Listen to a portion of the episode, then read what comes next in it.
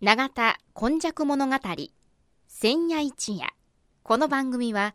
プロジェクト M の提供でお送りします。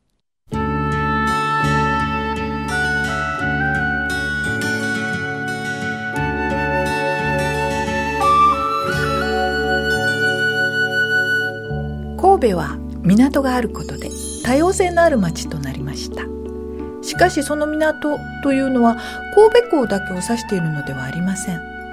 山から海へと注ぎ込む川のある地域には素晴らしい砂間が広がり海の流れと川の流れに相まったこの永田地域一帯も神代の昔から自然の生んだ港がたくさん点在していました。そして港は海外からの素晴らしい知恵や文化をその往来する人々と共に受け入れる場となり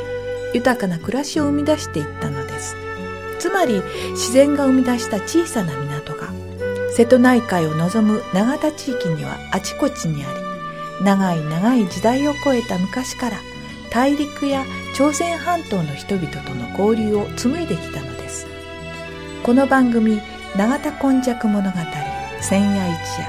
これはこの地域を育んできたこれらの多様な人々の往来とそしてここが住みよいということで定住してきた人々の培ってきた様々を一人一人の視点で読み解き解析し永田の多様性これがこれからの時代の大きな力になるというこの地の歴史を掘り起こしながら未来予想図を皆様にお届けするという番組です。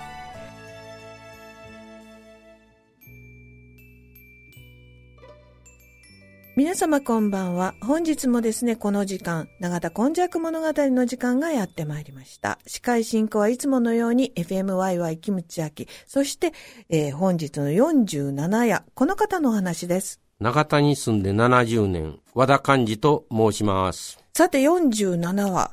えー、先週はですね、本当にインフラについて単に形だけ、あの、グランドデザインではないっていうような、はい、えー、心とそれを受け止める地球全体のっていうようなお話になりましたが、本日はどんなお話でしょう？えっ、ー、と、学校教育って、はい、その学校の話をちょっとしたいと思うんですよね。重要ですね。はい、はい、お願いします。あの、江戸時代の時のね、終わりの方で、お寺が寺子屋になっていって、はい、勉学の人はですね、別に政府から押し付けられたり、あるいは藩から指導を受けたりするんじゃなしに、村人が、我々のこの西神戸の方では村人がお寺にああの集まって、うん、あんた漢文知っとんやったらちょっと子供に教えたってよと、そろばんってあるらしいなとかね、いうことで始まっていったんですけれども、産業のベースとしてね、やはり教育いうのは非常に必要であると。産業のベースですか？ね、あの、いうことでね、商売するには、あるいは工場を経営するには、あの、教育がいるということで、うんうん、あの、学校が、あの、始まっていくんですね。で、我々の西神戸で一番始まったのが1887年の信用小学校。あ、ほんま信用、この近くなんですね。信用小学校なんです。はい、で、私のおじいさんは、信用小学校の卒業、明治何年、三十何年かのね、卒業の証書が残っとんですけども。はい、あ、そうですか。平民和田茂雄って。平民って、平民や。肩書きもある。そこちょっと塗りつぶして、平民以外は、あの、へ、あのね、ああの、どういうんかな、死の交渉の時の平民でしたと。もうちょ上の名前を見たことないから、どない言うか知らんのですけども、はい、あの、おばあさんも、うん長田村のね、長田神社の近くの人ですけども、信用小学校にやっぱり。え？そんなとこから変えとんですよ。女の子で行くってすごいですね。はい、すごいですね。女の子で、そうやね。うん、あの、あの、そういう神社の横からともかく、ため行けばっかり通ってはまりそうになりながら、うん、名神小学校まで来るっていうような、あ、名神茶は、あの、信用小学校ね。はいはいはい。あの、神戸の方はね、あの、名神小学校いうか、名神館というのが、早めにできるんですよ。明るい親しい、ね、明るい親しい。で、これはね、やっぱり兵庫津というお金持ちの、もうあそこは2万人とか2万5千人の人口をね、はいはい、江戸時代の後半にあったというんですね。で、あの、あそこに名神館というのを作るわけですけども、この信用小学校なんかはその後、もうちょっと落ち着いてから、あの、作られていくんですけれども、大体、名神館ができるんはもうね、1868年の明治政府ができたらすぐにできてて、でそれのあたりのことを見てたら、うん、あの名字がね、つか作られるようになったのがこの頃やって。そうですね、そうですね。1870年やって。はい、で、和田寛治って今言うてるけども、私もおおじいさん和田茂は言うてるけども、うん案外百何年の歴史か、その名字の歴史、俺はなんか兵器のなんや言うたところでね、和田いう名前、古るんやでって言うたところで、うん、なんか1870年にやっと付け出してもうた平民やったんでね、ということからしたら、案外名前のルーツを探してみるのも、なんかそんなに、あの、大した作業やないなと。まあ、お侍さんはね、うん、まあそうですね。ずっと昔から持ってはったんですけどもね。あの、そういうことで、あの、1871年ぐらいにも、寺子屋がでできてるから、大体、あの、名前が書けるようにならなあかんねと。なるほど。ね自分の名前ぐらい漢字で書かな。まずは名前。ねいうようなことかなと思ってます。それで、その後、今言うた、信用小学校が1887年で、ちょうど130年で、信用小学校の人に聞いたら、あの、非常にね、130年のキリやから、ちょっと儀式をやるんやいうことで、去年僕ね、信用小学校の5年生と一緒になってね、あの、万葉の日って東力八丁目にあって、竹地の黒人のね、日のところでね、あの、もっと古い信用小学校ができる前の、竹地の黒人が来た言ったら800年ぐらいとか、西暦800年ぐらいの900年にはなってないと思うんやけど、なっとんかな？そのぐらいの人の、はい、そこでね、ね。和歌を作ろうという、今日も敵くの忘れたんやけどね、和田さんも和歌作ったんですよ、そこで。はあはあ、あの、魔能というのは、信用というのは魔のの日の当たるところで、日が差してる情景をちょっとおもんばかって、な子供たちもあの作ってくれてね、ええ、で、おそらく130年の記念誌にはね、そのいくつかが紹介されるかなと思って、僕学校ってそういうね、あの、郷土の歴史をちょっとね、うん、和歌を作ると、ポエムを作るいうことですね、はいはいはい。ポエムを作るという動作を、そういう歴史のある万葉集の、あの、日が経ってるようなところで作るいうのは、非常に素晴らしいことやなと思ったりもしたんですけども、うんうん、あの、130周年たら、すごいなと。すごいですね。そしたら、どういうことをね、皆さん勉強しとったんかなと、うん。はい、その寺子屋から、あるいは信用小学校になっていくのでね、それで1873年、明治6年ぐらいのよその学校のやつがあありましてね。教科書ですか？うん、教科書いうかね、どんなことを勉強しとったかいうのは、一、最高の学年で勉強して8年生やったらしいよ、その時はね。あらま。うん。はい、で、8年生がやっとったのはね、はい、読み物としては、万国知史略とかね、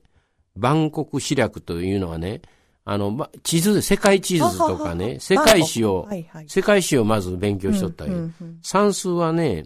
分数をもうやってたらしいです。8年生でね。で、ここはもう1年生からやるんで、小学校の。まあまあ、そうでしょう。ほいで、習字はね、草書で、あの、8年生になったら勉強すると。はい、それから作文は、草書、草の、草の、お手紙書けるようにってことですね。作文は手紙が書けるように。はい。それで、問答ってね、あこれはまあディベートみたいなこともあるんやね。はい、え、問答これは世界地理とか、はい、あの、世界史に関して、ぼん、あの、問答します。そもさんって言ってやるんでしょうね。はい、で、体操もありましたと。はい、いうことでね、なんか、あの、今、すべて新しい人たちが教育受けていいというよりは、うん、この明治の初期、寺子屋とか、あるいは小学校でやってた人も、相当の勢いを持ってね。そうですね。はい。あの、やっておられたっていうことで、うんうん、いつになってもね、勉強は大切だし、うん、あの、これから我々、あの、まあ、地域を発展して、まあ、震災後22年ですけどね、学校で勉強する人たち、小学校、まあ幼稚園でもいいんだけども、今日も僕孫から電話かかってきて、はい、小学校1年になって楽しいですってかかってきたけども、あらあら。そういうものを勉強を大切にしていかないかもね、とつくづくね、今、中学生なんかとお付き合いしてると、はいええ、もう小学校も大し、難しい時期の中学生がね、あの、こう、住民の人と一緒になってなんかやっていくというのが大切やなと。で、我々がこの今、小学校のカリキュラム、あの、紹介しましたけども、え体操とか、習字とかあるって紹介しました。ここでかけて、かけてたいうか、今が取り入れられていいなと思ってるのが、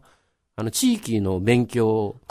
今しだしてるしね、信用小学校で今、あの、万葉の日の勉強したとか、あるいは僕、今、定時制の永田商業高校行ってるんだけど、うんはい、そこでは永田学というのをやってるとか。地元地域、自分の生きてるところですね。兵庫、ね、高校でもね、あの、1年生になったら街へ出かけていってレポート書こうとか、やってくれてるし、我々の地域では、パソコン教室行って、永田中学校の総合科学部っていう部員が7、8人来てくれて、あの、我々、年寄りにパソコンを教えてもらう。それは学校の方針で、あの、地元の人、地域の人と仲良くなって、お互いに勉強し合おうと。出会いの場ですね。出会いの場になってるんですね。えええ、そういうことからしたらですね、明治になって寺子屋ができて、小学校ができて、非常に大切なものがね、うん、今もまあ学校なかなか難しいことになってきてるんだけども、うん、ただ地域の人とうまく、ええ、うまくこうやっていけばね、顔も覚えられるし、あの、いいなと思うんですね。で、我々の方も、やっとですね、街が進化してきましたから、はい、今年は東入家2丁目に1年生が3名入りました。1丁目は 2,、はい、2人入りましたとかね、はい、いうことまで分かるように。それが地域の方々に分かる、はい、分かるようにね。地域の子供ですね。はい。それはやっぱり顔見て、顔覚えて、やっていかないかんなというようなことを、この、えー、っと、長田今昔物語のね、小学校バージョンの話の時にね、あ、これは、やはり地域と子供たち、で学問とか、ね、勉強とか、一緒にしていくことやなと思ったりしますね。あの、先ほど、うん、えっ、ー、と、昔の明治時代の学校には、ちょっと足りなかったんちゃうかとおっしゃったんですが、はい、実は昔は、はい、もう地域でみんな顔見知りなんかそう。そうそうそう。そう。やね。あそこの孫やとか誰だ、まあ、そうやね。ビルの屋上に住んだりした人少ないもんね。ねだから、もうほんまに地域の子やっていうのが分かってたから、分かって、いらんかったからね、それと手伝わなあかんかったからね。ね。農作業とか、ね、お家の仕事、はいはいはい、私もそういえばお風呂沸かしてましたわ。まあ、それをですね、はい、今のこの快適になった街の中で、なるほど。やっぱり取り戻していかなあかん。はい、そういうことやね。百何年経ったら、あそうか。それを、昔の知恵を取り戻すためにも、今弱、今、昔、という、はい。ちょっと一本取りましたね。ありがとうございます。はい。えー、本日はですね、やっぱり地域の子供、地域の中での、この街を愛するっていうか、地域を愛するっていうための教育っていうのもとても必要かなというのを昔に学んだところです。今日のお話は、長田に住んで70年和田館でした。はい、来週もまたお楽しみにしてください。永田今昔物語千夜一夜この番組はプロジェクト M の提供でお送りしました。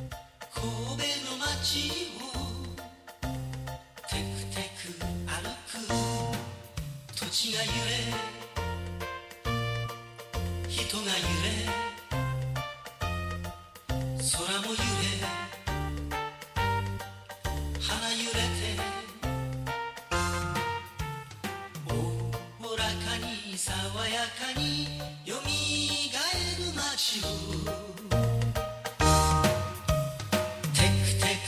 ラ